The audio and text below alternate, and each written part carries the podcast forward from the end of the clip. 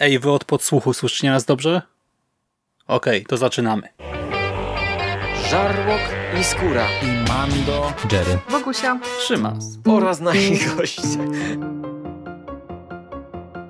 Konglomerat podcastowy.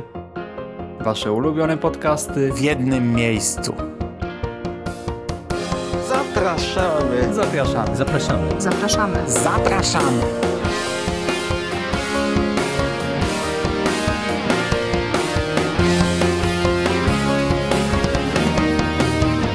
Witamy w konglomeracie podcastowym, czyli na platformie, która zbiera wszystkie wasze ulubione podcasty i teorie spiskowe w jednym miejscu.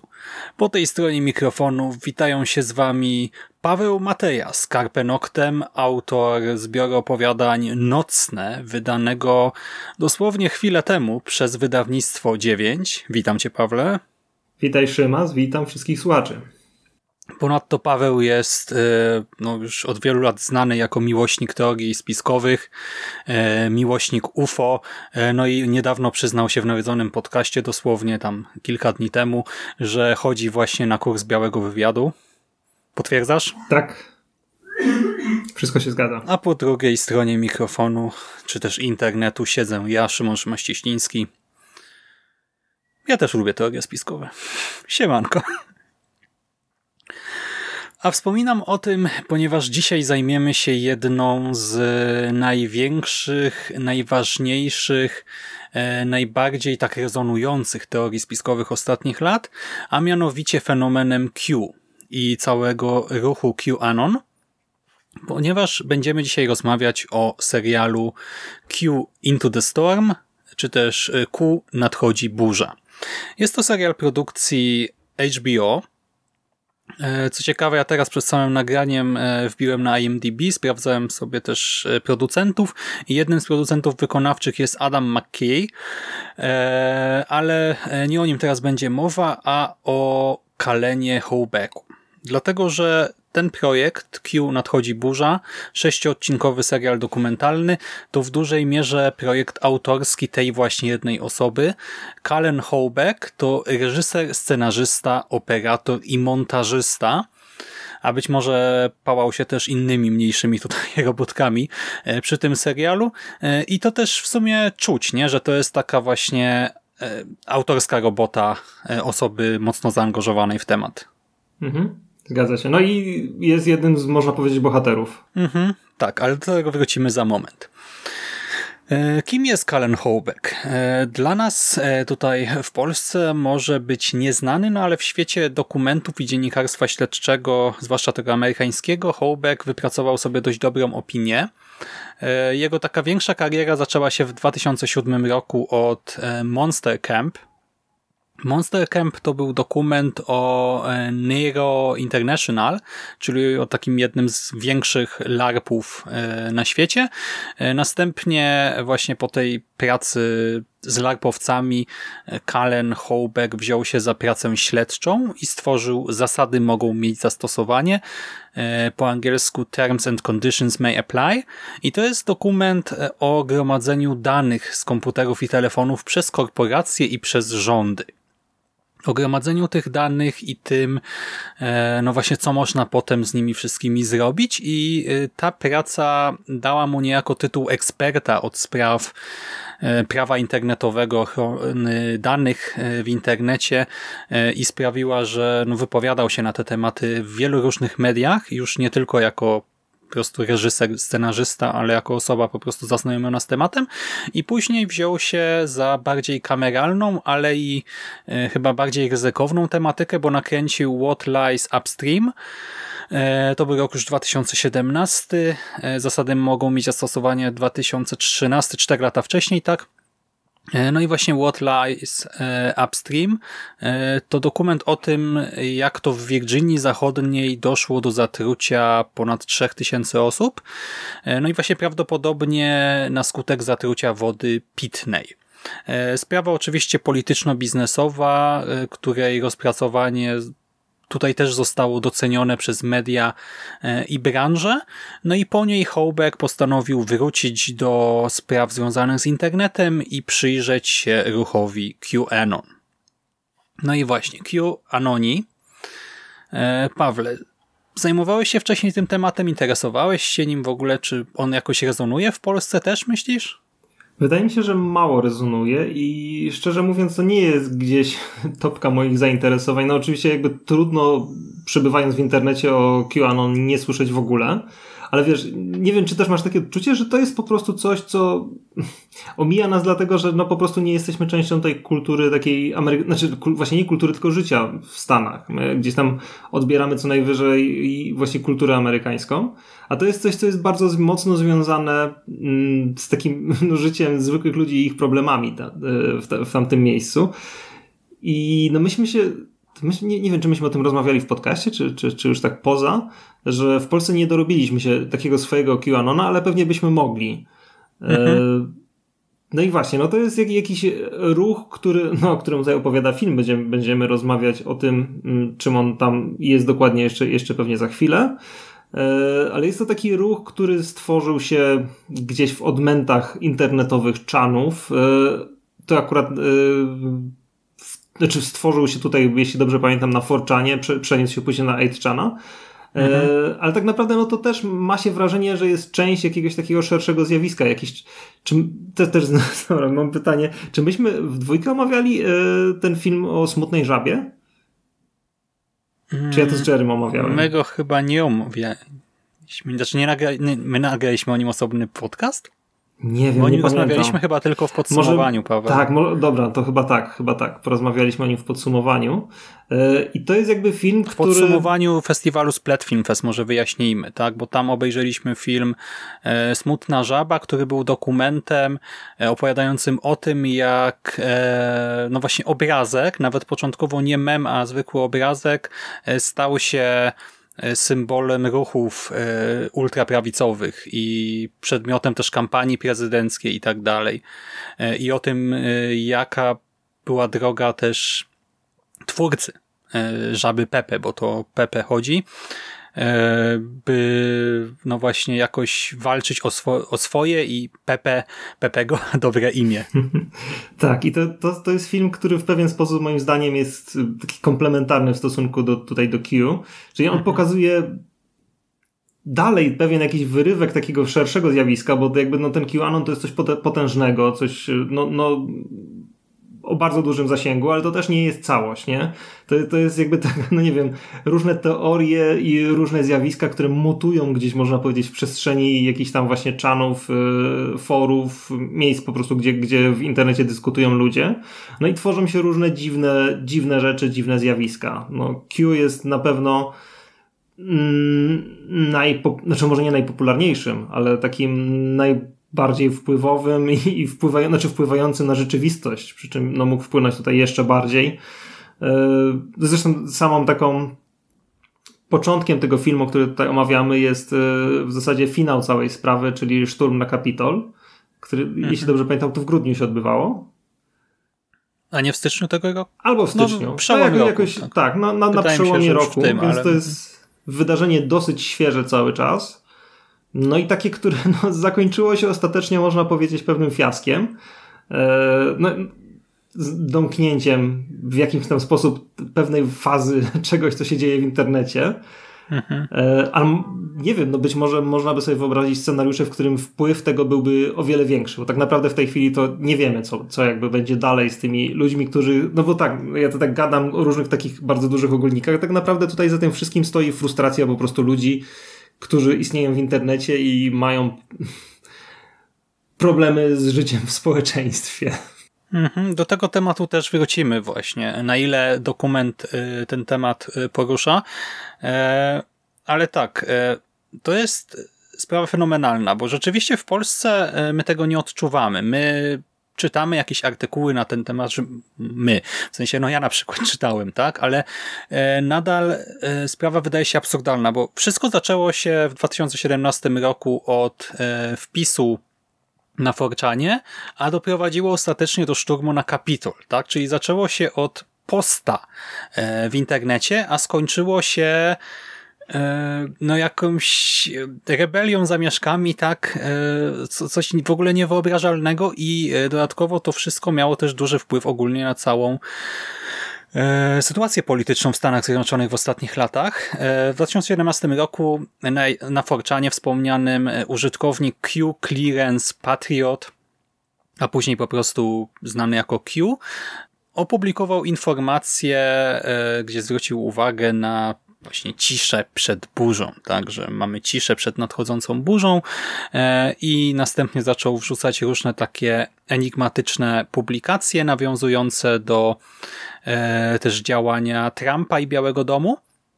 No i ludzie zaczęli to podchwytywać, interpretować. E, zaczęło się niewinnie od właśnie e, tam po prostu luźnych dyskusji, pewnie jakiegoś trollowania, beki z tego wszystkiego, a potem się okazało, że stworzyła się grupa e, zwolenników i prawie że wyznawców Q, bo ta grupa właśnie QAnonów ma sporo sekty po prostu religijnej, do czego też pewnie za moment wrócimy.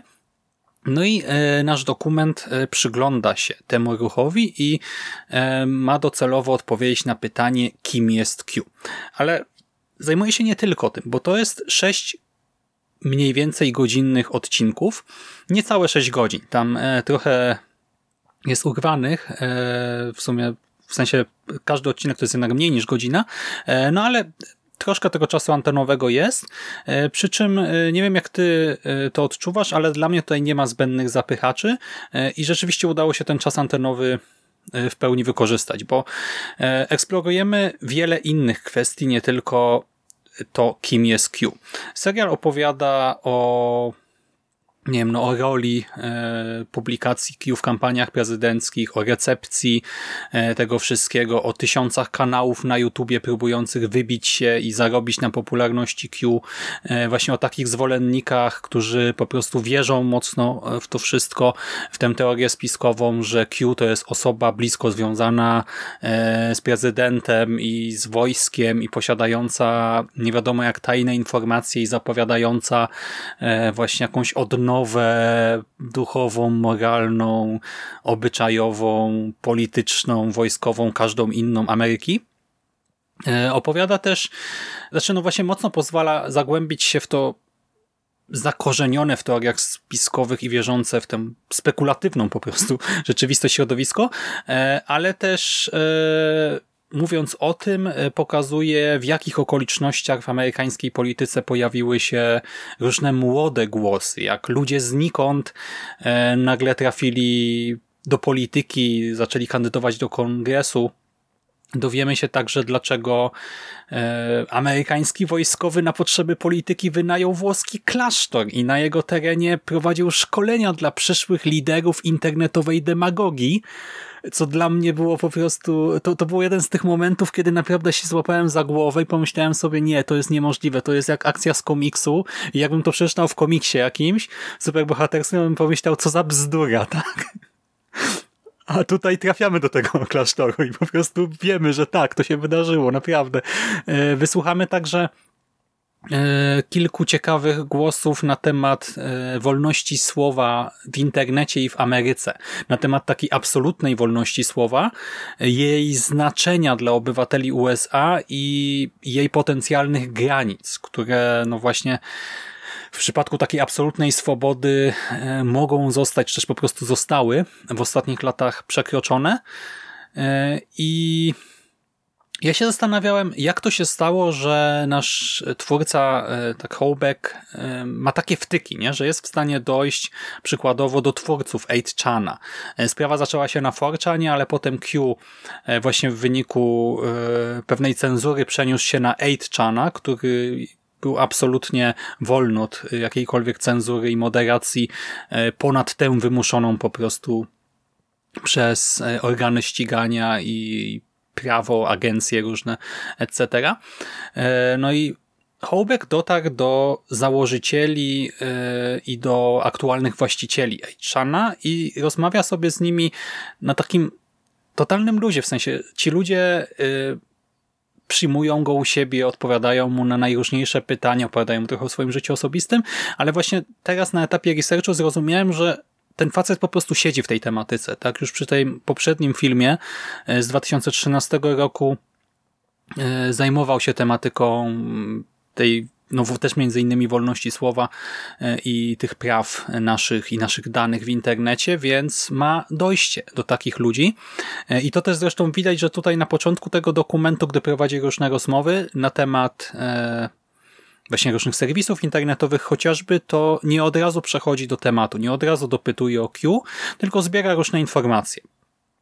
I, mhm. tak, to można mieć wrażenie, że mm, jakby w momencie, gdzie on zaczynał tworzyć ten film, czy mhm. kontaktować się z nimi, y, mógł przedstawić im w zasadzie sytuację w, w, inny sposób. Znaczy pytanie, jak to się w ogóle rozwinęło, nie? Czy, czy mhm. w momencie, kiedy kontaktował się z nimi, czy jego planem było zrobienie filmu o Q, czy zrobienie filmu na przykład o Chanie, nie? Tak naprawdę też tego do końca yy, nie wiemy, jak to się formowało, bo mhm. jest tutaj jakby znaczy, mówiłeś tutaj o tym, że się z nimi skontaktował, ale to jest zadziwiające jest to, y, jakie rzeczy oni mu opowiadali, nie? Y, że, tak, tak, że tak. są niesamowicie otwarci i wręcz można powiedzieć, że w wielu momentach zupełnie nie pilnują tego, co mówią. A nie, znaczy mówię to w kontekście tego, że nie są oni sobie przedstawieni jako postacie pozytywne. Przynajmniej mm -hmm. dwójka z nich, bo można powiedzieć, że Frederick y, Brennan jest takim chaotycznym, Znaczy neutralnym. on bardziej ewoluuje, nie? Po tak, prostu tak. w ramach on, on e, całego dojrzewa, serialu. można powiedzieć, a panowie Watkinsowie są postaciami gdzieś, nie wiem, z jakichś tam sk skrajnie chaotycznymi, nie wiem, raczej złymi niż dobrymi i ma się wrażenie, że oni są świadomi tego, znaczy właśnie to, to mnie ciekawi, czy oni byli świadomi tego, jak są postrzegani przez tutaj, przez widza prze, czy, i, i przez twórcę tego całego reportażu. Hmm. Znaczy ja myślę, że ogólnie większość bohaterów tego dokumentu to są e, indywidua. To są e, osobistości, osobliwości powiedzmy. E, to nie są, znaczy to są w pewnym sensie zwykli ludzie, tak, którzy się dorobili na różnych czasami naprawdę absurdalnych biznesach dziwacznych, czy po prostu uzyskali głos w sposób taki wręcz przypadkowy, po prostu zaszła koniunkcja sfer, tak i okazało się, że nie wiem, że Ejchan się wybił, a coś innego się nie wybiło. Nie przez Chanów są też tysiące. E, czy że właśnie tutaj ten biznes wypalił, ten nie wypalił. Tu, że ktoś się dostał do polityki, a ktoś mógł zostać tylko w internecie. Nie? To jest masa takich historii w tym serialu.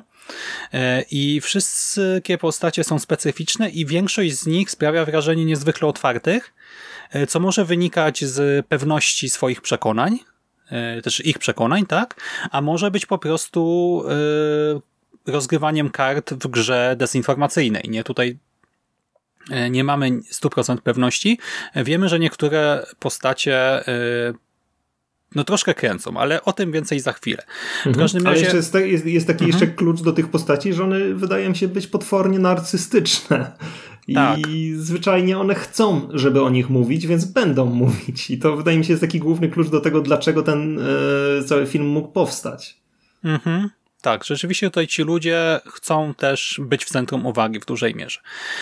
E, więc Hołbek to wykorzystuje i e, w dużej mierze, jako że to na H-Chana przeniósł się Q, no to w dużej mierze skupiamy się e, właśnie na trzech osobach najbardziej związanych z tym e, image boardem i my może jeszcze wyjaśnijmy i powiedzmy, Pawle, ty, albo najpierw wyjaśnijmy, tak? Image boardy to są takie serwisy internetowe, gdzie na ogół przy pomocy anonimowych kont można wrzucać po prostu jakieś obrazki, memy i krótkie komentarze i e, to działa trochę jak forum wtedy, że można sobie odpowiadać na takie wątki. E, te wątki mogą być zbierane e, w ramach jakiegoś tam hashtagu, powiedzmy, e, tematyki, e, mogą być znowu zupełnie wymieszane, rozrzucone i imageboardy bardzo często charakteryzuje właśnie duży poziom anonimowości i e, też niekoniecznie duży poziom moderacji, w sensie tam często można wrzucać rzeczy, których za przeproszeniem w normalnej części internetu no nie znajdziecie, tak? Ty byłeś kiedyś na 8 w Forczanie i tak dalej? Co, na Forczanie bywałem, przeglądałem sobie też jakieś polskie czany, ale muszę przyznać, że nigdy nie były to miejsca, które szczególnie by mnie wciągnęły. Jakby one mają swoją bardzo mocną specyfikę. To już e, było, mówisz tutaj o tych ich cechach, że są tam anonimowe i tak dalej. Ja bym dodał, że taką cechą bardzo charakterystyczną, przynajmniej dla większości czanów, jest to, że one są wizualnie absolutnie odrzucające. Czyli Mhm. ja mam takie odczucie, są dosyć trudne w nawigacji, takie obskurne, nieestetyczne. Ja się przy, przyznam na tym gubię i nie czuję się tam jakby dobrze. Ale mam wrażenie, że to w dużej mierze jest y, cecha zupełnie celowa. Czany nie mają być miejscem, które do siebie zaprasza.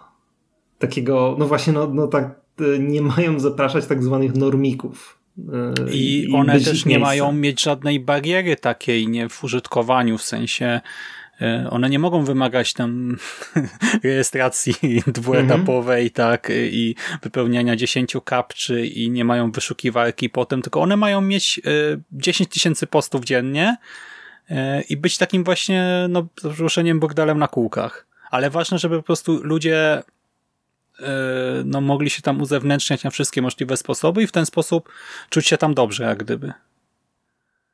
E, Ale, Ale, to, widzisz, to jest właśnie jakaś taka ciekawa ich cecha. Mówię, że tu jest dużo postów, są anonimowe i to jest coś, co też dla, wydaje mi się, takiego przeciętnego użytkownika internetu, który w tej chwili jest mocno przyzwyczajony do tego, że internet jest mocno skoncentrowany na konkretnych jakby tak postaciach, że no, jesteś na Facebooku, to jesteś, masz jak, jakąś swoją taką personę internetową, nie?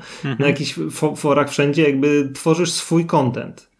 8chan, czy 4chan, czy w ogóle te czany, to jest miejsce, gdzie nie masz, y, nie jesteś jakby autorem.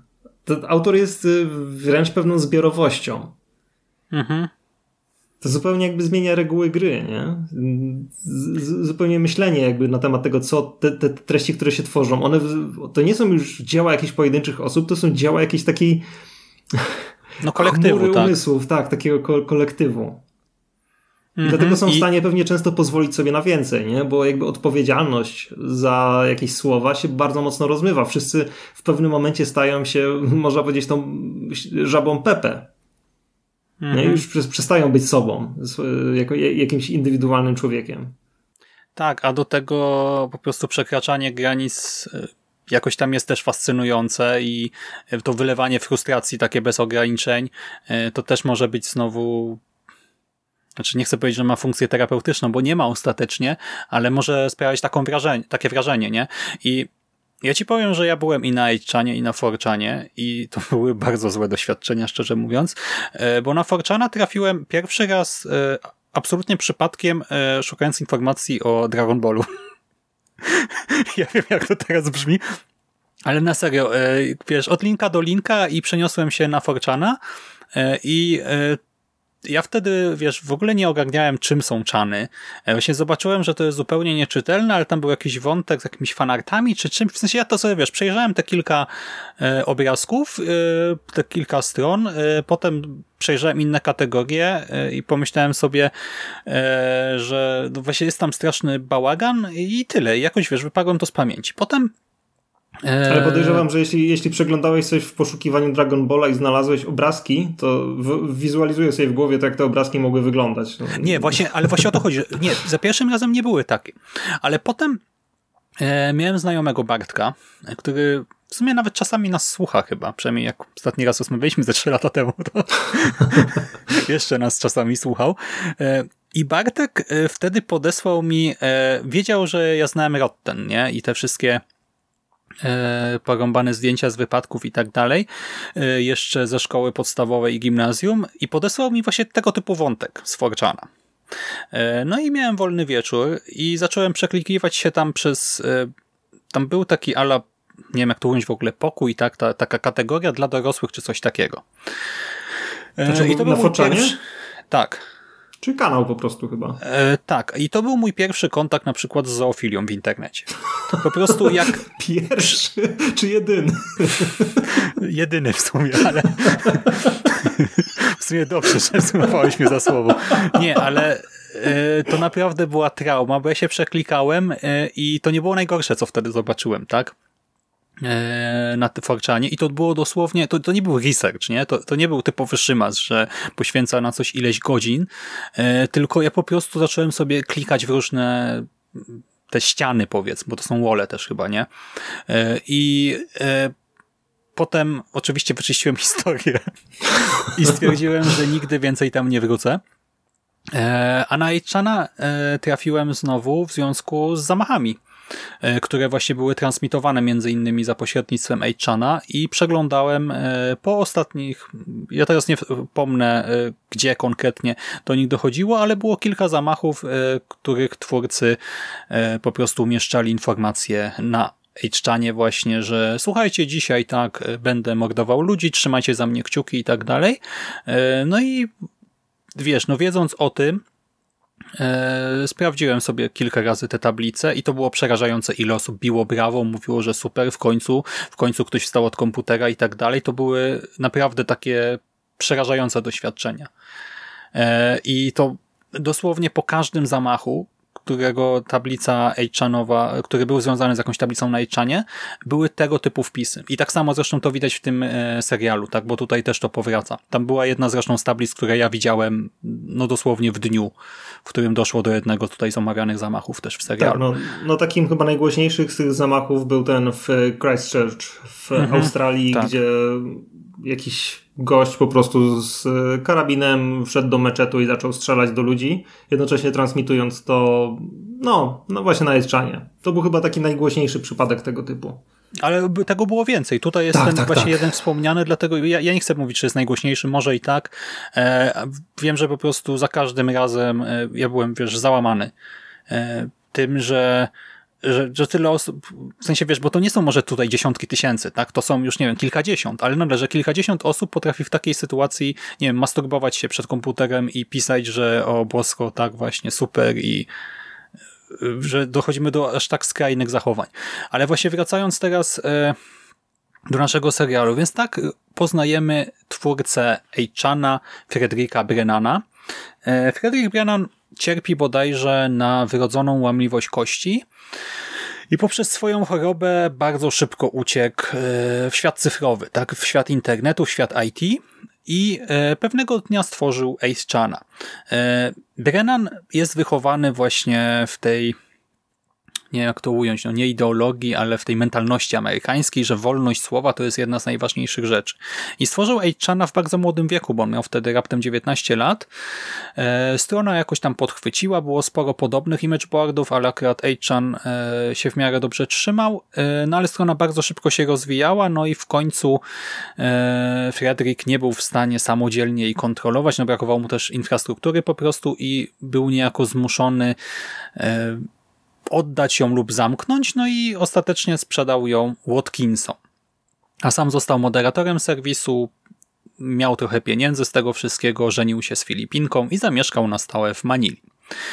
Watkinsowie, e, Jim i Ron. E, Jim jest biznesmenem, który wybił się w dość niesławny sposób, bo po prostu udostępniał na amerykańskich serwerach japońskie jawy bez cenzury, pornografię.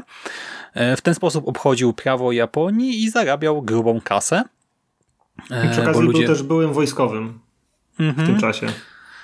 I następnie właśnie zarobił ten, e, te pieniądze, przepraszam, zarobił, zainwestował te pieniądze w hosting, infrastrukturę sieciową, e, no w branżę IT oraz kolekcję wiecznych piór i farmę świń, bo czemu nie, kto bogatemu zabroni, a po zakupie Aitchana przekazał go w ręce swojego syna Rona.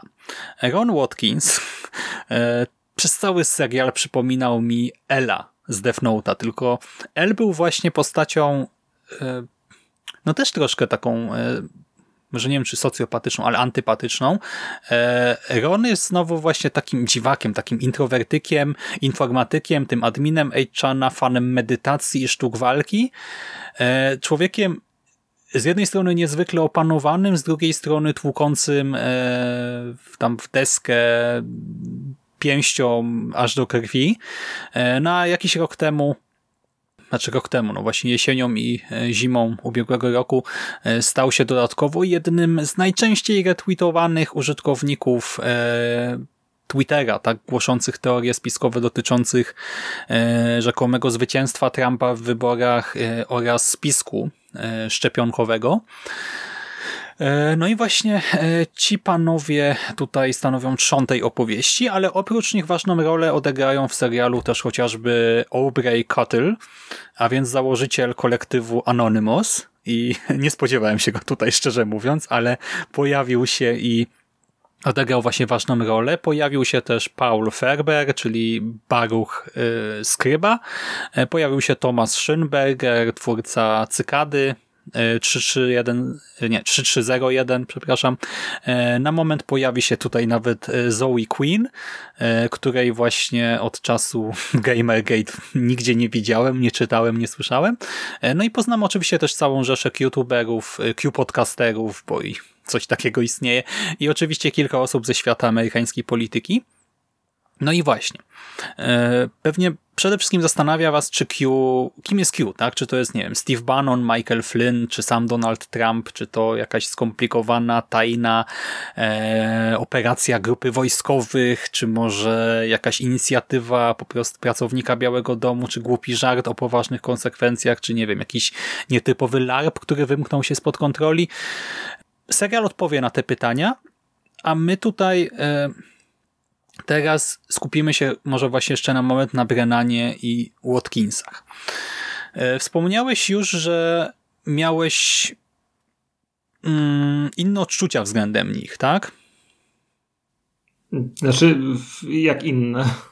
Znaczy, że Brennana e, troszkę bardziej polubiłeś, a Watkinsowi od początku ci się wydają takimi właśnie e, zapatrzonymi tak, tak. w siebie e, znaczy, nie, przede wszystkim wiem, taką absolutnie Mhm, taką absolutnie moim zdaniem to jest brzydkie słowo, ale odrażającą postacią jest dla mnie tutaj Jim Watkins. To jest człowiek, którego tutaj to jest w ogóle ciekawe, nie? że go obserwujemy tutaj przez kilka lat, gdzie ja momentami tak myślałem, że to jest w ogóle jakaś nowa postać, bo on bardzo mocno zmienia wygląd. E, mhm. Znaczy wygląd w sensie fryzurę i, i cały taki look, można powiedzieć, e, ale zawsze ma w sobie coś taką taką bardzo dziwną ironiczną postawę. Jakby ma się wrażenie, że on z jednej strony, że, no jasne, on tutaj jest otwarty e, w stronę tego prowadzącego i jakby chce z nim rozmawiać, ale cały czas ja miałem takie wrażenie, że no on kłamie po prostu, nie wiem, że jest w nim coś takiego niesamowicie fałszywego, nieprzyjemnego, nie wiem,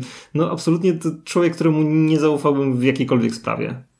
Znaczy myślę, że to, o czym mówisz, wynika w dużej mierze z tego, że gdy go poznajemy, to wszystkie jego wypowiedzi wydają się takie wręcz od niechcenia, nie? Takie po prostu szczere dzielenie się wszystkim, takie, a nie wiem, a o tym nie słyszałem, a to w sumie tak, a tu mam takie zdania, tu mam inne e, i te rozmowy są takie strasznie spontaniczne, ale jednocześnie widzisz, że ten facet wcale nie jest taki wyluzowany, nie? Że właśnie to jego kłamstwo to jest w dużej mierze ta poza. E, że to, co mówi, to, to sobie, tak? No to, tego nie będziemy tutaj analizować, ale że facet, który wydaje wydaje się być takim totalnym luzakiem, nie? Tak e, chodzi taki rozmemłany, w ogóle taki jest mm, ja wiem, że to brzmi jakbyśmy oceniali go przez wygląd, tak? Ale wydaje się być taki właśnie nie wiem, brzydki, niezadbany, taki jakiś tutaj w garniturze z piórem za e, trzy samochody, a tutaj znowu wygląda jak E, no, no źle wygląda, tak się hmm. źle znaczy, prezentuje po prostu. Wydaje mi się, że właśnie... mo mm -hmm. możemy mimo wszystko oceniać ten jego wygląd, bo to, to cały czas jakby uderza w oczy, że, że to jak on kreuje swój wygląd jest niesamowicie świadome. Tutaj mm -hmm. jakby nie ma tego, że on, on nie... Właśnie to jest to. On nie chodzi luźno ubrany. On chodzi cały czas ubrany w bardzo przemyślany sposób. On się zachowuje w bardzo przemyślany sposób, nie? Tylko on mhm. udaje, że tak nie jest. Tak, e, i do tego właśnie potem, e, gdy widzimy go w relacjach z innymi ludźmi chociażby, e, to właśnie widać, że to, to, to nie jest e, spoko papcio e, Jim, tylko raczej taki szczwany lis, a może nawet wręcz kobra, nie? która za tym lisem się czai, a jego syn znowu przez cały serial wygląda tak samo, zachowuje się tak samo, jest tym właśnie takim cichym, dziwnym introwertykiem, jak po prostu z anime czy z mangi. No, I e, właśnie on się nie zmienia, a znowu e, Brennan jest postacią, która mocno ewoluuje, która na przykład ma świetne wstawki na temat wolności słowa, gdy wyjaśnia nam, co mu przyświecało, gdy zakładał 8chana, gdy w innej sekwencji broni 8chana i mówi właśnie dlaczego boi się ograniczenia wolności słowa, ale jednocześnie na przykład w kontekście zamachów stwierdza, że to jest ta granica, której przekraczać nie wolno. Także on ma te swoje ideały, on został tak, a nie inaczej wychowany. Dodatkowo e, jak gdyby widzi cały czas te pewne zalety, o których wspominał wcześniej, ale teraz zobaczył zagrożenie i ewoluuje, tak? I pokazuje swoje inne oblicze, zaczyna e, no właśnie e, mieć ten dystans do siebie i to jest taka naprawdę wręcz wstrząsająca trochę przemiana, nie? Mnie to naprawdę ruszyło, jak, jak zmienił się ton jego wypowiedzi, nie? Jak, jak słychać i widać, nie? Że to, to, co się dzieje na świecie wpływa na tego ale wiesz, to jest w ogóle ciekawe w kontekście tego filmu, o którym y, wspominaliśmy, czyli Smutnej Żabie, bo tam mieliśmy mhm. historię gościa, który totalnie nie ogarniał internetu, stworzył tylko w zupełnie innym celu tego, mem, znaczy właśnie nie mema, tylko postać y, tej żaby Pepe, która została przejęta przez internet yy, i nad którą stracił kontrolę. A tutaj mamy gościa z troszkę innej perspektywy. On, mhm. to, to jest jakby ta postać, która ukradła tą żabę, zaczęła z nią coś robić, a później straciła nad tym kontrolę. On tutaj tak. jakby na początku zrobił coś, yy, znaczy właśnie w całkowicie jakby świadomy sposób. On mm, dał ludziom narzędzie i jakby był częścią tego narzędzia przez jakiś czas, do, do robienia złych rzeczy w internecie, aż później zauważył, że to się zupełnie wymknęło spod kontroli i w zasadzie chciał to zamknąć, chciał, chciał to przerwać, ale widział, że to już jest zupełnie poza jego siłami. Znaczy, nie, chciał to jakoś tam jeszcze kontrolować, ale to było poza jego siłami, oddał to w cudze ręce e, i początkowo jeszcze jakoś to tam e, sobie żyło, ale potem się okazało, że w cudzych rękach to wcale nie działa lepiej, wręcz przeciwnie być może. Mhm. mhm. Tak, ale no później próbował w jakiś sposób y, zupełnie to zamknąć, nie? Czy, czy odciąć się od tego chociaż, żeby, żeby właśnie y, swoje sumienie troszkę uspokoić. Widać, że to właśnie to jest coś, co mocno w niego musiało uderzyć. Tak, ale co jest ciekawe, bo w sumie jego działania w pewien sposób też mogą być egocentryczne, nie muszą też odebrać jako trochę troska o własny tyłek, e, ale e, mimo wszystko ja też z nim sympatyzowałem, tak jak ty mówisz, że e, tutaj też się raczej opowiadasz po jego stronie, tak u mnie było oczywiście identycznie. E, a mówię o opowiadaniu się po stronie, bo w pewnym momencie serialu obserwujemy konflikt między Brennanem a Watkinsami, e, w ramach którego, co ciekawe, ważą się nie tylko losy 8chana, ogólnie serwisów internetowych, ale i przyszłość, czy wręcz życia wymienionych ludzi i ta eskalacja i związane z nią napięcie e, sprawiają, że panowie ujawniają przed kamerą coraz więcej rzeczy i każda strona ściśle współpracuje z Hołbeckiem, tutaj z reżyserem, scenarzystą, montażystą, e, kamerzystą, walcząc o swoje nie wiem, ideały, z przekonania, ale też o swoje dobre imię lub też, no bo właśnie to musimy oczywiście mieć zawsze z tyłu głowy, e, że może po prostu szczerze reprezentują pewne wartości, a może prowadzą wojnę informacyjną, czy raczej dezinformacyjną. E, I to, to się śledzi jak thriller szpiegowski troszkę, nie? Rzeczywiście tutaj to napięcie, ono nie jest, e, tu, tu nie chodzi tylko właśnie o losy strony www, tylko my tutaj mamy wojnę, tak? Wprawdzie osobistą, e, ale wojnę. Znaczy w ogóle fantastyczna tutaj jest ta cała sekwencja, w której e, ten Brennan chce uciekać e, z kraju, nie? z tych Filipin. Znaczy chce, zasadzie... on musi uciekać, znaczy, bo tak, inaczej musi. Mhm. umrze w więzieniu i to Tak, ale kto, kto mu pomaga w tej ucieczce? Twórca mhm. reportażu. To jest w ogóle niesamowite, nie? On przestaje być postacią jakby taką niezależną. Yy, znaczy, no wcześniej już nim nie był, nie? Ale tutaj to jest zupełnie jakieś takie przekroczenie jakichś takich granic takiego ogólnie pojmowanego reportażu, nie? On, on zupełnie, on w żadnym momencie nie jest przejrzysty. A tutaj wręcz właśnie... sta, sam staje się jednym z bohaterów tego, co kręci. Mhm, to, to zaraz rozwinę, bo e, ja mimo wszystko tutaj dostrzegam e, taki pewnego rodzaju geniusz dokumentalisty, ale to rozwinę za momencik. Ale tak właśnie, w związku z tym, że e, relacja między naszymi e, czterema panami, tak, tutaj twórcą oraz e, tymi trzema osobami związanymi z Aitchanem, w związku z tym, że ona się zacieśnia bardzo mocno, no i zresztą też Hołbek wkracza mocno w te środowiska QAnonowe, więc i z niektórymi osobami z tych środowisk zaczyna być w takich no, koleżeńskich e, relacjach, no to to prowadzi do wielu takich nietypowych momentów, nie? gdzie e, jak gdyby nie jesteśmy po prostu w scenie wywiadu zwykłego, a no tak jak wspomniałeś, uciekamy z kraju, nie? Uciekamy przed organami ścigania na ostatnią chwilę i w ogóle jakiś w ogóle absurdalna scena. Nie kto by pomyślał, że tutaj coś takiego się znajdzie. E, nie wiem, e, jesteśmy świadkami jakichś takich e, właśnie strasznie osobistych rozmów. Nie wiem, trafimy też na niedźwiedzia, spotkamy się z szamanem QAnonów, e, trafimy na youtuberskie święta i tak dalej. E, no to jest niesamowite, nie? Ile tutaj jest takich właśnie nietypowych elementów i w związku z tym myślę, że możemy przejść teraz do oceny pracy Hołbeka i ogólnie tego dokumentu jako no, serialu, tak, jako tworu audiowizualnego. Ja ci powiem, że ja mimo wszystko e, mnie się strasznie to podobało. Ja doceniam tutaj no chyba to jest profesjonalizm po prostu autora, bo e, Hołbek on ma swoje zdanie tak, na ten temat. My wiemy, że e, on dostrzega zagrożenia związane z ruchem QAnon, ale mimo wszystko on nie komentuje za dużo tutaj. On oddaje głos wielu różnym osobom, ale osobiście stara się pozostać w cieniu.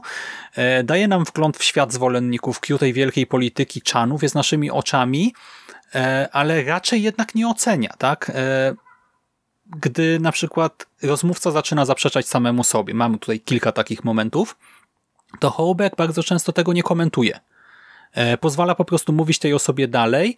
E, raz czy dwa w takich naprawdę istotnych e, momentach dostajemy flashbacki, takie urywki z wcześniejszych wypowiedzi, by po prostu znaczy myślę, że twórca w tym momencie upewnia się, by widz, że widz załapie o co chodzi, że wyłapie sprzeczność, kłamstwo czy zmianę zdania, ale na ogół właśnie nawet nie ma takich montażowych ingerencji. To widz ma połączyć kropki, ujrzeć pełny obraz, a to zdystansowanie jest właśnie o tyle ważne, że e, Hołbek nie jest poza kadrem. Hołbek bardzo często jest w kadrze. E, czasami to są typowe wywiady, gdzie po prostu widzimy jego rozmówcę w ładnym tak e, kadrze, tam mamy dwie kamery, żeby troszkę tutaj w montażu móc to zdynamizować, ale to jest taki typowy właśnie prostu suchy wywiad, gdzie ten rozmówca odpowiada na pytania i nawet tych pytań często nie słychać, raczej słychać te wypowiedzi, ale bardzo często ten materiał przypomina bardziej rozmowy ze znajomymi, jakieś vlogi czy coś takiego. E, właśnie Hołbek towarzyszy w wielu takich momentach nie wiem, zabawnych, niebezpiecznych, e, może nie intymnych, ale prywatnych. E, staje się więc, tak jak powiedziałeś, aktorem tego dramatu, bohaterem własnego dokumentu, ale właśnie mimo tego, że Y, tutaj na przykład y, Brennanowi pomaga tam i jest pokazana cała ta droga, y, cały ten dramatyczny moment w życiu Brennana, to ja mam wrażenie, że on, on jest jakoś tam transparentny, że mimo tego, że my słyszymy, jak się do niego bohaterowie zwracają, że tutaj na przykład on bierze, tam pomaga coś przenieść czy coś, to że mm, to, to, to, że nie jesteśmy w stanie jakoś bardzo dużo o nim powiedzieć, to raczej on potem wyciąga z bohaterów znowu, tak? Jak gdyby zbliżając się do nich w różnych scenach, więcej od nich wyciąga, nie? I e, że ta transparentność mimo wszystko jakoś tam zostaje zachowana, że to nie jest... E, on nie robi z siebie, nie? Jakiejś gwiazdy tego serialu czy coś, e, tylko po prostu w związku z tym, że wyciąga dużo z tych takich bardziej vlogowych rozmów, no to, że ciężko jest nawet, nawet by się nie dało go wyciąć nie, z tego, bo to wtedy byśmy, by nam brakowało kontekstu, nie wiedzielibyśmy w ogóle, jak te rozmowy były nagrywane i tak dalej, e, ale właśnie, że stara się nie oceniać za mocno, nie ma po prostu mm, jakieś tam bo tak jak nawet mówię, tak y, wiemy, że on raczej dostrzega zagrożenia związane z tym ruchem i no, to, czego się nasłuchał, to był bełkot w dużej mierze, nie? jeżeli chodzi o zwolenników QAnona. No bo umówmy się, e, on oddaje tutaj głos osobom, które rozpowszechniają obiektywnie szkodliwe kłamstwa w sieci, tak? I on ich nie potępia, on im nie wchodzi w słowo, on nie mówi, że to są głupoty. Czasem dopyta, tak? W delikatny sposób po prostu e, zwracając uwagę, że coś się w ogóle nie trzyma kupy, ale no właśnie nie walczy z tym w żaden sposób, tak? Nie, nie, nie sympatyzuje, tylko jest taki w miarę neutralny, przezroczysty, czasami pokazuje dowody na to, że pewne teorie spiskowe to kłamstwa e, i my o tym rozmawialiśmy w Necro kilka dni temu, e, że niektóre true crime czynią z morderców gwiazdy. I w USA na etapie promocji tego serialu, na etapie pierwszych zwiastunów było sporo takich głosów e, z obawami, że ten dokument może przysporzyć ruchowi QAnon zwolenników, e, no ale właśnie e, obawy okazały się nieuzasadnione, bo on pokazuje te różne absurdy e, nie sympatyzuje z nimi, ale e, właśnie ani nie gloryfikuje niczego, ani też tak otwarcie e, no nie niszczy tak tych ludzi, czy ich zdania, nawet jeżeli to są naprawdę jakieś straszne bzdury. No na przykład Pizzagate, no Mhm. To jest w ogóle ciekawe, że właśnie w kontekście tej neutralności autora, że jasne, z jednej strony na przykład nie wyobrażam sobie tego, żeby on bardziej angażował się w jakieś takie, wiesz, życie emocjonalne z postaciami takimi jak Jim Watkins, bo no, podejrzewam, że on doskonale widział, z, jak, z kim rozmawia, nie? I, i na, Spędził na ile, z nim masę czasu. Tak, wie, wiedział jaka to jest postać, nie? I tutaj yy, jakby pewnie podejrzewam, że robił tyle, ile mógł, żeby ta relacja między nimi była no, wystarczająca do tworzenia tego serialu, ale wątpię, żeby czuł się przy nich swobodnie. Mhm. Ale wiesz, w kontekście tego całego pokazania ruchu, yy, to też jest bardzo takie trudne, nie? Bo to jest coś, co no, u nas nie rezonuje w Polsce. W, w to akurat ten, ten fragment powiedzmy jakiegoś takiego alt-rightu prawicowego mamy swój, mhm. inny zupełnie, ale tam to jest jednak tak mocny element, że gdyby tutaj on dał od siebie więcej jakiejś takiej konkretnej mm, subiektywnej powiedzmy krytyki, wiesz, starał się tak właśnie na ekranie wytknąć jakieś błędy, no to wielu ludzi mogłoby zupełnie inaczej odebrać ten reportaż, nie? E, mhm. Jakby mamy taką potrzeb, nie wiem, czy taką zdolność, czy taki jakiś mechanizm, który sprawia, że jeśli, co, jeśli się nie, wiesz, jesteś jakkolwiek troszkę zaangażowany w coś takiego i ktoś ci to zacznie krytykować, takie reportażu, to od razu będziesz wypierał. Wszystko, uznasz, że to, co on mówi, to jest manipulowana bzdura, nie? I że on w ogóle jest jednym z tych satanistów, którzy satanistów pedofili i chce, chce zniszczyć Amerykę. Pedofili kanibali. Tak, kanibali jeszcze. No, więc to, to jest naprawdę zrobić ten reportaż tak, żeby, żeby trafił on do dużej ilości ludzi, żeby nie został odrzucony od razu, no to, to jest trudne zadanie. Mhm. A wydaje mi się, że tutaj w miarę faktycznie sobie z tym poradził. No, dał mówić ludziom. Tak, i właśnie to też jest ciekawe a propos recepcji, e, bo ten serial ma bardzo dobrą recepcję u odbiorców. Ja to sobie nawet gdzieś wynotowałem. O, ma. Na pomidorkach ma 59% świeżości wśród krytyków, czyli takie 6 na 10, a wśród publiczności 96%. Ogromna różnica, nie? E, Metascore 65 punktów od krytyków, czyli no też 6,5 na 10, 8,8 na 10 od użytkowników. E, I ja przeglądałem sobie właśnie te recenzje, chociażby z tych agregatów, ale też w kilku innych miejscach. E, przeglądałem sobie opinie. Byłem też zaskoczony, jak ludzie recypują e, tutaj właśnie to ukazanie całego ruchu. Jak niektórzy na przykład stwierdzają, że oddawanie e, tak e, wielu minut czasu antenowego osobom, które wierzą w Pizzagate i tego typu absurdy, że, że to jest właśnie niepotrzebne, szkodliwe i bez sensu. I jak też widziałem opinie z drugiej strony, które stwierdzały, że e, brakuje tutaj jakiejś analizy socjologiczno-psychologicznej e, tej grupy, e, że po prostu znowu pokazuje się ich jako głupków i tak dalej. E, i wiesz, właśnie e, nikomu nie dogodzi, tak w skrócie no mogę podsumować, a mówimy o o szaleństwie pewnego rodzaju, tak? O czymś naprawdę e, przerażającym. E, znaczy, tak jak na początku powiedziałeś, o jakimś kulcie religijnym. On tutaj wymyka się po prostu logicznemu myśleniu, bo to już traci po prostu kontakt z, z jakby faktami i zaczyna się tutaj wiara. Zresztą wiara mm -hmm. przecież w rzeczy, które brzmią no tak absolutnie absurdalnie. Oczywiście mo zawsze można powiedzieć, nie, że y, to, że, że, znaczy, że, że ten kult kanibali, pedofili, satanistów, że to brzmi strasznie głupio, ale to nie znaczy, że to nie jest prawda, nie? to, że coś brzmi głupio, nie, nie, od razu prawda tego nie zawsze leży nie po środku. tak. Prawda Może nie są tak kanibalami, tak ale... Tak. No. Ale nie, e, właśnie to jest przerażające, jak... Pewne, bo ja się teraz zaśmiałem z tego, prawda, że po środku, nie? To jeszcze to otwórzcie oczy. E, jak e, te te hasła, które w pewnych kontekstach mogą mieć sens, potrafią właśnie rozmyć prawdę zupełnie, nie? Mogą sprawić, że każda największa głupota może zostać łyknięta. Ja ci powiem, że tak jak wcześniej gdzieś tam coś tam sobie czytałem o e, QAnonach, e, to nie zdawałem sobie mimo wszystko sprawy ze skali tego zjawiska. Tak, Ja nie przypuszczałem, że e, takie masy ludzi powychodziły z tych swoich piwnic, zostawiły komputery i zaczęły po prostu organizować jakieś regularne konwenty, festiwale, wiece i inne e, zgromadzenia, a tutaj to wszystko widzimy z pierwszej ręki i słuchamy tych ludzi, którzy wierzą, że Trump to nowy Mesjasz. Mesjasz, tak? To jest właśnie ta symbolika religijna. Wierzą też, że amerykańska lewica, tak jak właśnie Paweł wspomniał, e, to zjadający swoje ofiary w piwnicy, pizzerii, pedofile, sataniści. E, I to w pizzerii, w której nie ma piwnicy. E, co już kilka osób też z internetu zbadało, kręcąc właśnie vlogi ze swoich wizyt w tamtym miejscu. No i to jest tak głupia teoria, że głowa mała. E, I z jednej strony człowiek sobie myśli, ale jak, tak, dlaczego?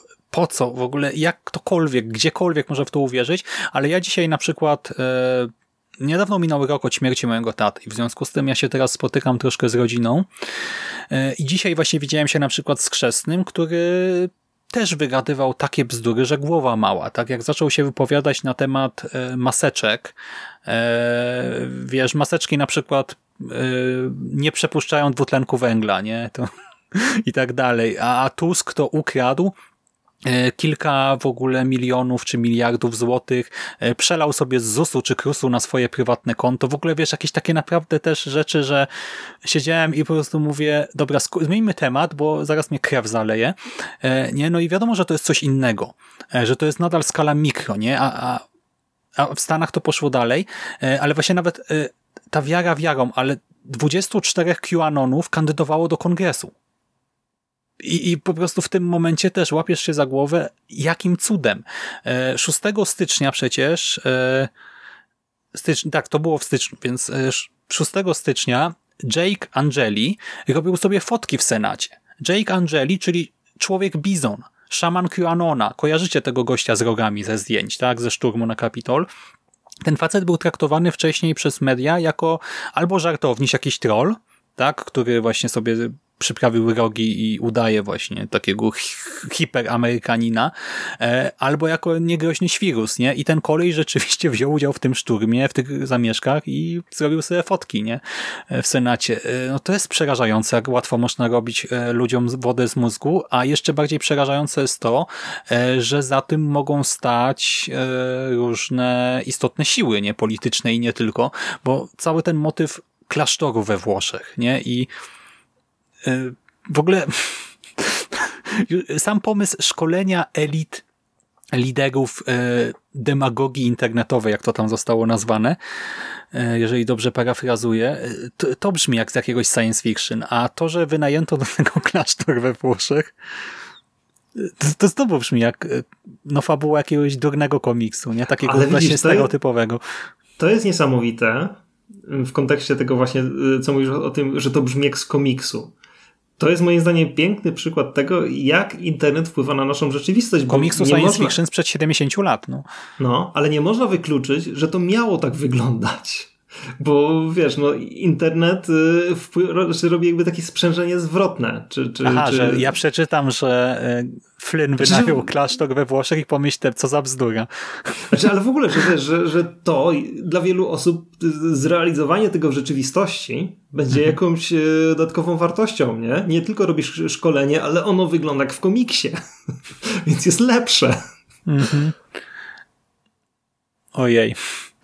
E, i wracając do tych zarzutów, że tutaj brakuje e, tego bardziej dogłębnego ukazania problematyki e, tego, jak w ogóle ten ruch powstał i dlaczego powstał, moim zdaniem to jest obecne w tym serialu, bo tutaj widać, że QAnoni to często ludzie, którzy właśnie obsesyjnie poszukiwali jakiegoś celu w życiu, jakiegoś sensu, że to byli bardzo często e, samotni ludzie. E, to byli incele, tak? Ci niezrealizowani e, w żaden sposób no, mężczyźni z zaniżoną samooceną, mieszkający w piwnicy u matki, ludzie, którzy po prostu też e, jak, jak gdyby no, z punktu widzenia kraju byli nic nieznaczącymi obywatelami. E, ludzie, którzy chcieli zaistnieć, być częścią czegoś większego, być częścią wspólnoty i tak jak religia słabnie. Tak, rola religii teraz w XX-XXI wieku słabnie.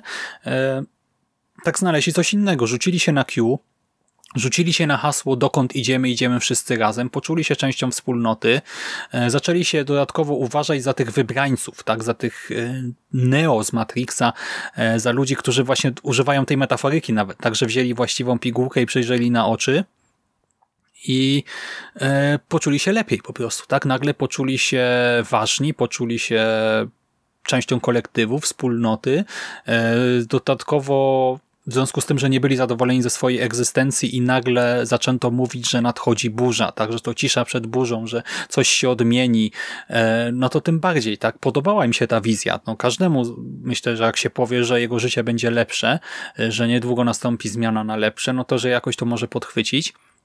I tutaj to zadziałało, tak, ci ludzie złapali się na ten internetowy w sumie nie wiemy do końca, tak? Czy na początku to był trolling, czy od razu to był scam. E, stworzyli coś właśnie w rodzaju kultu, w rodzaju sekty, zaczęli operować tą symboliką szatana, mesjasza e, i to tak właśnie bardzo czarno-biało wręcz, nie? no bo ci pedofile, kanibale, sataniści, no to tak wszystko co najgorsze, nie? Wrzucone do jednego worka e, z takich właśnie stereotypowych rzeczy. Zrobili sobie swój czarno-biały świat i, i to też było wygodne i przyjemne no to pokazuje, że tak naprawdę nie mają wielkiej potrzeby życia w takiej obiektywnej rzeczywistości. Znaczy jakkolwiek czy, czy, porzucam jakby pytanie, czy jesteśmy w stanie ją jakby tam, wiesz, e, mhm. i, w idealny sposób przeżyć, w jakiś taki obiektywny sposób, ale nie, no ludzie tutaj chcieli no, czuć się właśnie no, tą częścią pewnej jakiejś wspólnoty, która pozwoli im odnaleźć sens, a czy ten sens no, warto analizować.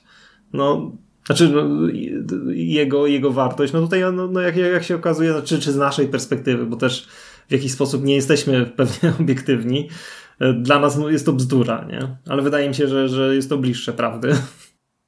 Hmm, ale też y, tutaj widać y, te dwa ujęcia, nie tych ludzi, którzy po prostu w to uwierzyli, i czasami no, no, dosłownie zaczęli łykać wszystko jak pelikanki, a ludzi też, którzy wyczuli w tym biznes, nie? którzy zaczęli to spieniężać, zaczęli sprzedawać kubki, koszulki, e, jakieś szkolenia, filmiki, e, no i do tego właśnie sam, same reklamy, ale w ogóle wiesz, reklamy, filmiki na YouTubie to jedno, ale to, że tam niektóre osoby merchandyzy zaczęły tworzyć, no to też znaczy, przerażające, wiesz, nie? Naj, najbardziej dla mnie zdumiewające, bo to e, jest to, też już wspominałeś, ci youtuberzy, którzy interpretują to, co napisał Q i przez to właśnie zgarniają jakąś niesamowitą, zgarniali pewnie, mam nadzieję, że, że, że to w czasie przeszłym bardziej, bo to, to jest coś, co zupełnie mnie ominęło jakby w życiu. Ja w życiu nie trafiłem na żadnego z nich, pewnie dobrze, ale to są ludzie, którzy nie tworzą jakby sami, sami w sobie treści, oni są pewnymi kapłanami tego tutaj proroka Q. Mhm. E, oni tłumaczą ludziom, co tak naprawdę przeczytali albo mogli przeczytać gdzieś w internecie, jeśli mieli ochotę wejść na 8chana. Jeśli ktoś nie miał ochoty wejść na 8chana, wchodził na kanał jednego z tych proroków i ten tłumaczył mu mm, no, prawdę objawioną przez Q. To tak, jest niesamowite. I tutaj, I tutaj znowu prosty mechanizm. E, czy ci ludzie w to jakkolwiek wierzyli, czy po prostu byli cynikami, to była łatwa kasa i łatwa sława. I to też ciężko odrzucić, nie? Zwłaszcza jak jest się nikim. W sensie jest się szarym po prostu obywatelem, pracownikiem, etc., a nagle zostajesz takim kapłanem. No to to jest kuszące. Jak nagle zaczynasz zarabiać realne pieniądze, e, ludzie w ogóle traktują cię jak e, też e, jakiś autorytet. Hmm. No, a wiesz, bo w ogóle tak zaczęliśmy ten wątek od tego chyba, czy ten film jest jakby taki kompletny bo że, że, że brakuje tutaj te, tego backstory jakby e, tych, tych ludzi i moim zdaniem to, to, to, to prawda, no tutaj brakuje moim zdaniem te, te, tego podkładu e, historycznego, skąd się to tak naprawdę wzięło, ale to jest sześciogodzinny dokument. Mhm. Wyobraź sobie, gdyby próbować w jakiś sposób stworzyć tutaj coś, co będzie już takie poruszać wszystkie wątki i da e, widzowi pełen obraz tego wszystkiego, no to Jezu, przecież to, to jest niewykonalne po prostu. To musiało być niesłychanie drugie. To, to, to jest tak zniuansowana, jakby no, bo, bogata jakby rzeczywistość, czy tak, takie lore bogate, że no nie da się tego ogarnąć w jednym programie. No tutaj no moim zdaniem w dużej mierze jest to po prostu film o tych trzech bohaterach. No wszystkie inne elementy mimo wszystko są podrzędne w stosunku do tego, co, do tej jakby walki między, między nimi. No i oczywiście tej tajemnicy tego, kim jest Q. To, to jest Ale wiadomo, wszyscy dostali sporo czasu antenowego i te osoby właśnie, do których tam, bo Q też troszkę powiedzmy migrował sobie i gdziekolwiek się nie pojawił, no to te osoby dostają tutaj głos i wypowiadają się, nie? E, I moim zdaniem dostają go wystarczająco dużo i ten background e, no nie, nie wiem, jak tam trafiamy do jednej rodziny, tak, tych QAnonów, e, no to też dowiadujemy się troszkę, nie, jak zaczęli działać i tak, tak, tak dalej. Tak, tak. To jest taki Ale wiesz, przykład, no, po prostu nie jeden. musiał być jakiś punkt centralny, wokół mhm. którego ta historia będzie opowiedziana, bo no inaczej byłoby to no, no, no niewykonalne. Trzeba było to mhm. skroić pod jakiś format.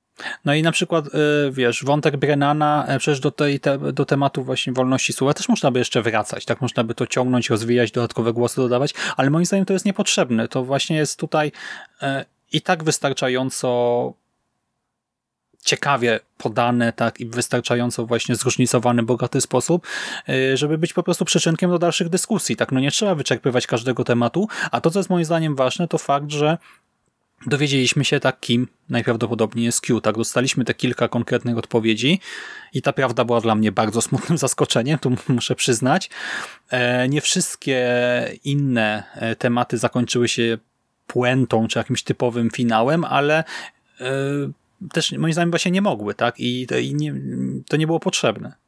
Znaczy, no, no tak, no nie mogły, bo tutaj zresztą mamy do czynienia z czymś, co w, w pewien etap się zakończył, całego tego QAnona, ale nadal to jest, no to jest sam QAnon. Jest tylko jakimś fragmentem większych jakichś takich nie wiem, ruchów w internecie, jak, jakiegoś takiego, wiesz, no tej zbiorowej świadomości. No, to jest to, też to, e, jakiś mechanizm, trzeba. nie, który mm? ktoś właśnie tutaj konkretnie wykorzystał i jak widać z dużym skutkiem.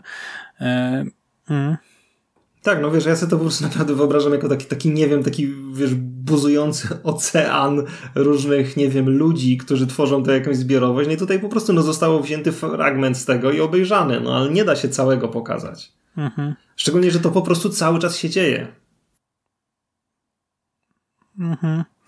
Ja bym jeszcze zaznaczył, tak strasznie dużo o treści mówimy, to chociaż ze trzy zdanka o formie, e, to nie jest właśnie też od strony technicznej, e, formalnej e, nudny dokument, tak? Czy standardowy dokument, bo Wiesz, już na start... nudne?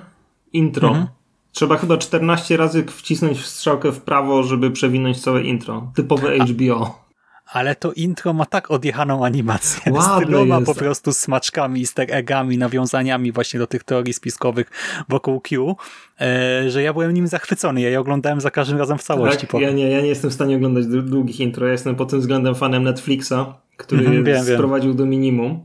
Bo tak, tak samo no, z HBO była gra o tron, nie? To tam tak samo. Ja pamiętałem dokładnie ile razy muszę wcisnąć tą strzałkę, żeby przejść poza. O, ale właśnie wracając do formy, więc mamy to animowane intro, a i w samym serialu e, dostajemy zarówno te sformalizowane rozmowy, e, jak już mówiłem, jak i taki materiał właśnie bardzo vlogowy, gdzie po prostu gdzieś jest w pobliżu kamera, więc my ją włączamy, ale to nie jest wykadrowane porządnie czy coś. Czasami to w ogóle ta kamera gdzieś sobie stoi z boku i coś się dzieje. I mamy też elementy animowane na przykład w kilku momentach i ten serial sprawia wrażenie w mojej ocenie takiego bardzo nowoczesnego, dynamicznego, właśnie skierowanego także do młodych odbiorców e, i to też e, kupuję, bo to jest 6 godzin, nie? I gdyby to było zrobione tak bardzo tradycyjnie, typu twarz, podpis, twarz, podpis, twarz, podpis i tyle, to to by było chyba nie do przeżycia. Mhm. No, wiesz co, tu znowu, bo to ostatnio rozmawialiśmy mm, o Odwal się od kotów, Mhm. E, no i wcześniej jeszcze i wspominaliśmy o tej smutnej żabie, to jakby co ciekawe, co łączy te trzy wszystkie, znaczy te trzy e, znaczy dwa seriale i film, to jest właśnie to użycie tych elementów internetowych. A to jest coś, no do czego trzeba umieć to zrobić, nie? I to, to na mhm. pewno twórcy musieli się napocić na tym, jak po prostu wprowadzić w treść, no nie tylko fragmenty z YouTube'a, bo to pewnie jest dosyć proste, ale jakieś po prostu posty, jakie, jakieś e, no, statyczne treści internetowe, które trzeba w atrakcyjny sposób zaprezentować e, widzowi. No i to, tak, to wyszło bardzo elegancko. Te tablice, mamy też taki fajny timeline zrobiony też. E... Mhm. No, to jest ciekawe, że to jest takie coś, co w dokumentach no teraz z nami zostanie już. Nie? No, znaczy ja nie, nie śledzę jakoś, nie wiem, wielu, nie jest, nie, nie jest to moje główne zainteresowanie oglądanie różnego rodzaju reportaży. E, więc nie wiem, pewnie to, to się pojawia już od jakiegoś czasu, no musi, ale no jest to coś, co, co mimo wszystko jest jakąś pewnego rodzaju nowością i no już z nami zostanie. Mhm, zostanie, ale... Yy to chyba dobrze, nie? No wiadomo, że nie każdy film będzie tego potrzebował, ale jeżeli traktujemy konkretnie o tego typu fenomenach cyfrowych, no to dobrze jest umieć też operować, nie? Tym, tym medium e, i umieć właśnie zaprezentować to w odpowiedni, e, także atrakcyjny jakoś tam sposób. E, no dobrze, to takie pytanie już chyba pod konkluzję. Jesteś usatysfakcjonowany tymi sześcioma godzinami? Czujesz, że było warto? Wiesz co, myślę, że tak. Nie jest, wiesz, to nie jest e, film, któremu dałbym takie 10 na 10, bo ja mimo wszystko czasem się czułem trochę zmęczony, ale to pewnie dlatego, że to są te, te właśnie godzinne odcinki. Ja, ja nie wiem, jakby były 45-minutowe i zrobiono by ich więcej, bym to lepiej odebrał. Jakoś nie, nie wiem, dla mnie to było już troszkę za długie za, za każdym razem. Bo to e, oglądasz ale... te 25-minutówki czy coś. Tak, tak. No mózg mi po prostu seriale przeformatowały. Mhm. Znaczy seriale z Netflixa, bo właśnie HBO dla mnie jest przez to mniej strawne często. Wiesz, ja znowu mm. prowadzę zajęcia 5 razy 90 minut na przykład, więc dla mnie godzinka to tam w ogóle wiesz. No. no. E, czekaj, co ja chciałem powiedzieć? Mm, właśnie, bo wspomniałeś o tym takim rozdźwięku między tym, jak to oceniają krytycy i jak oceniają y, widzowie. Mhm. I no, powiedzmy z perspektywy mnie jako widza, to pomijam już jakby artystyczne wszystkie aspekty, yy, ale to, co ten film zrobił, to po raz kolejny, znaczy po raz kolejny jakiś tego typu film uporządkował mi kawałek rzeczywistości. Zrobił to całkiem mhm. solidnie. Tu jest mnó- bo właśnie, no to ten QAnon plus te osoby, ja polecam, zerknijcie sobie choćby na Wikipedię i zobaczcie artykuł na temat y, człowieka, o którym wcześniej nie słyszeliście, który nazywa się Jim Watkins. I zobaczcie, jak długi jest ten artykuł, a to jest tylko mały fragment całej historii. Mhm. Więc to, co ten film robi świetnie, to przez te 6 godzin porządkuje wiedzę, którą inaczej zdobywalibyście przez dużo dłuższy czas. I to, to jest moim zdaniem no, no, no, taka największa wartość, no bo to, to, to, już też kilka razy o tym mówiliśmy. To jest coś, co się dzieje na świecie obecnie. Coś, co ma bardzo duży wpływ na to, jak wygląda nasza rzeczywistość. No i warto być z tym na bieżąco. Internet po prostu i te, te takie zakamarki, które wydawały się, że to takie nory, właśnie te piwnice, jakieś tam, mhm. jakiś inceli, to, to, to, to, nie jest już. Tworzą rzeczywistość. No. no to, to jest coś, co, co, co będzie na nas wpływać. I warto po prostu być z tym na bieżąco. Znaczy, no Boże, ale nie przez oglądanie właśnie 8 lepiej obejrzeć ten dokument. Tak, i ten dokument też e, jest takim faku i odpowiada e, na wiele też pytań, które może sobie zadawać ktoś, kto właśnie w ogóle nie siedzi w tym temacie. Zwłaszcza ten pierwszy epizod, drugi w sumie może jeszcze trochę też, e, bo one e, tłumaczą różne terminy, tłumaczą w jakich okolicznościach doszło do tych publikacji, jak to się rozprzestrzeniało, podają konkretne dane e, i nawet jeżeli ktoś nie siedzi w ogóle w tej tematyce, czy jest noga, jeżeli chodzi o internet, a o 8 i 4 dowiedział się od nas dzisiaj, to myślę, że i tak zrozumie to wszystko. Że to jest dosyć przystępnie opracowany temat. Tak, no a to są rzeczy, które, bo to tak też wraca mi ta, ta smutna żaba. Wiesz, e, większość osób kojarzy tego mema. Mało kto wie skąd go kojarzy, a jakby, wiesz, wytłumaczyć historię tego skąd się ona wzięła, no to jest już sztuka, nie? To jest coś, do czego sam długo byś pewnie dochodził. Bo to jest mhm. coś, coś co no, no, no, no, jest wykorzystywane przez wielu ludzi. I tak samo masz tutaj, no uporządkowanie tej wiedzy dla widza to, to jest naprawdę duż, duża praca. E, no i właśnie większość ludzi po prostu nie byłaby w stanie jej wykonać. No bo o ile wiesz, no my gdzieś tam żyjemy, można powiedzieć, w internecie, czasem może więcej niż by się powinno, to jest mnóstwo osób, które zupełnie takich rzeczy nie ogarniają i nigdy nie słyszałem na przykład o czanach, nie? Więc ten, mhm. ten film pod tym względem, no to jest naprawdę rzecz świetna i no po prostu warta, warta zobaczenia.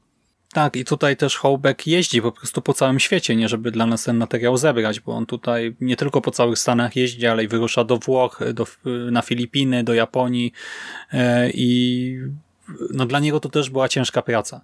No, Nawet- kilka lat. No.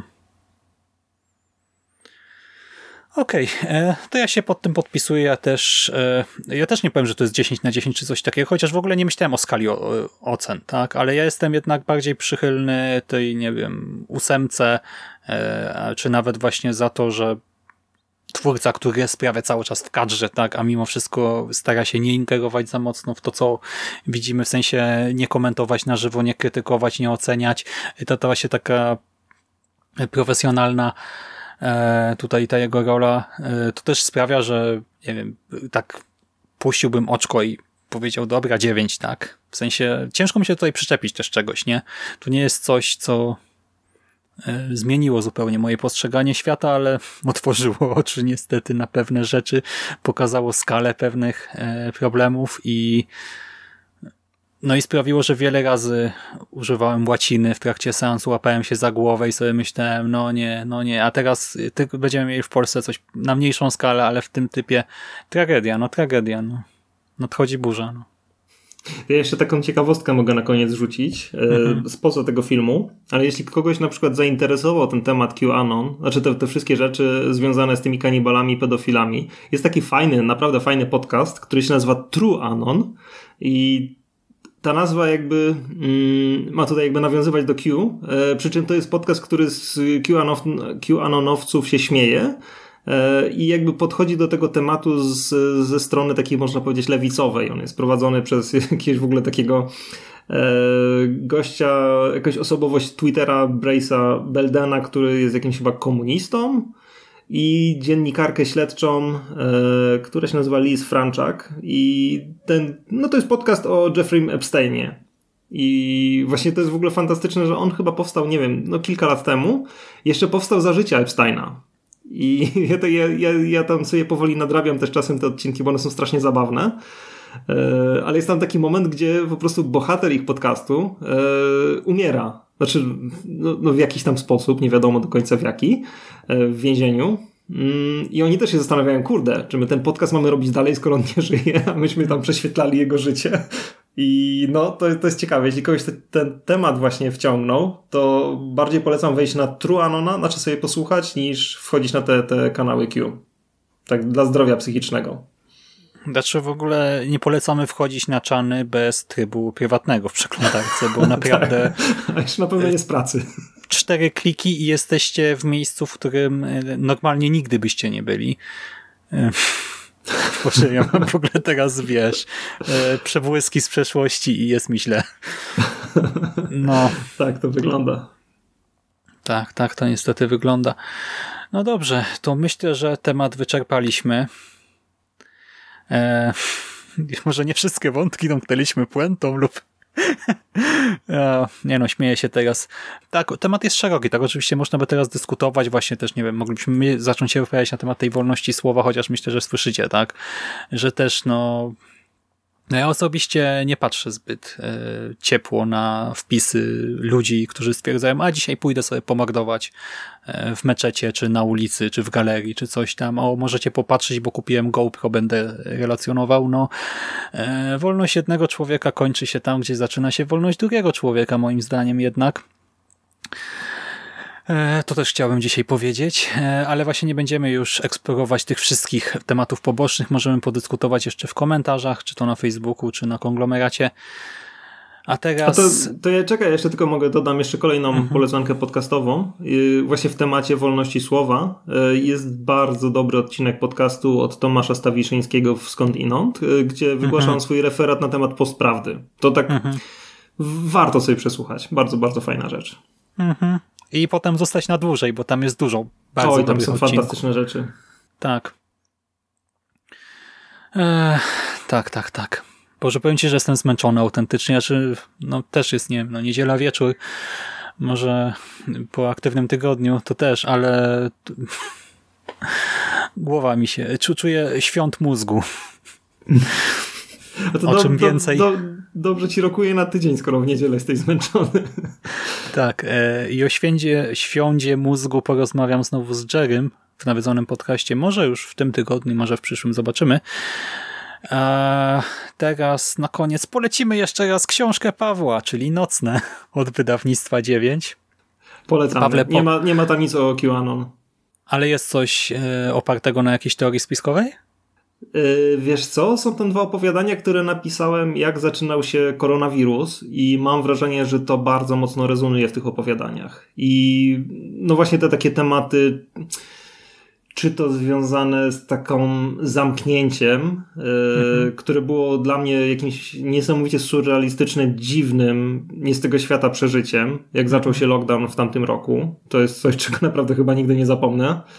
E, I to, to, to właśnie w jednym z tych tekstów zawarłem. I sam motyw takiej zmiany rzeczywistości przez e, jakąś taką przemianę, no, z której też już się nigdy nie wycofamy, też tam jest zawarty. Ale zresztą to, to, to też jest coś, co będzie się znajdowało w prawdopodobnie mojej powieści, którą no, będę siadał niedługo do drugiej tercji, znaczy tercji, iteracji pisania, e, która będzie o UFO i, i kultach różnych.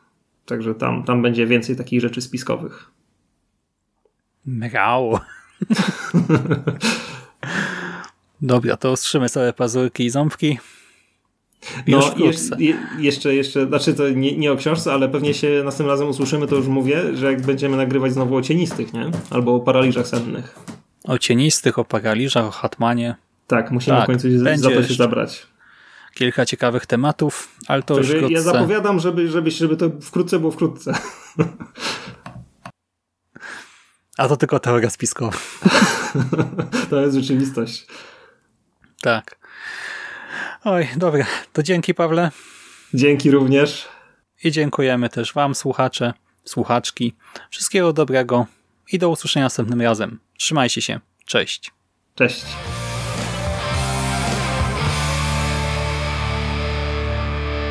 You finished? That's it, man. Game over, man. It's game over. What the fuck are we gonna do now? What are we gonna do? It's over. Nothing is over! Nothing! You just don't turn it off!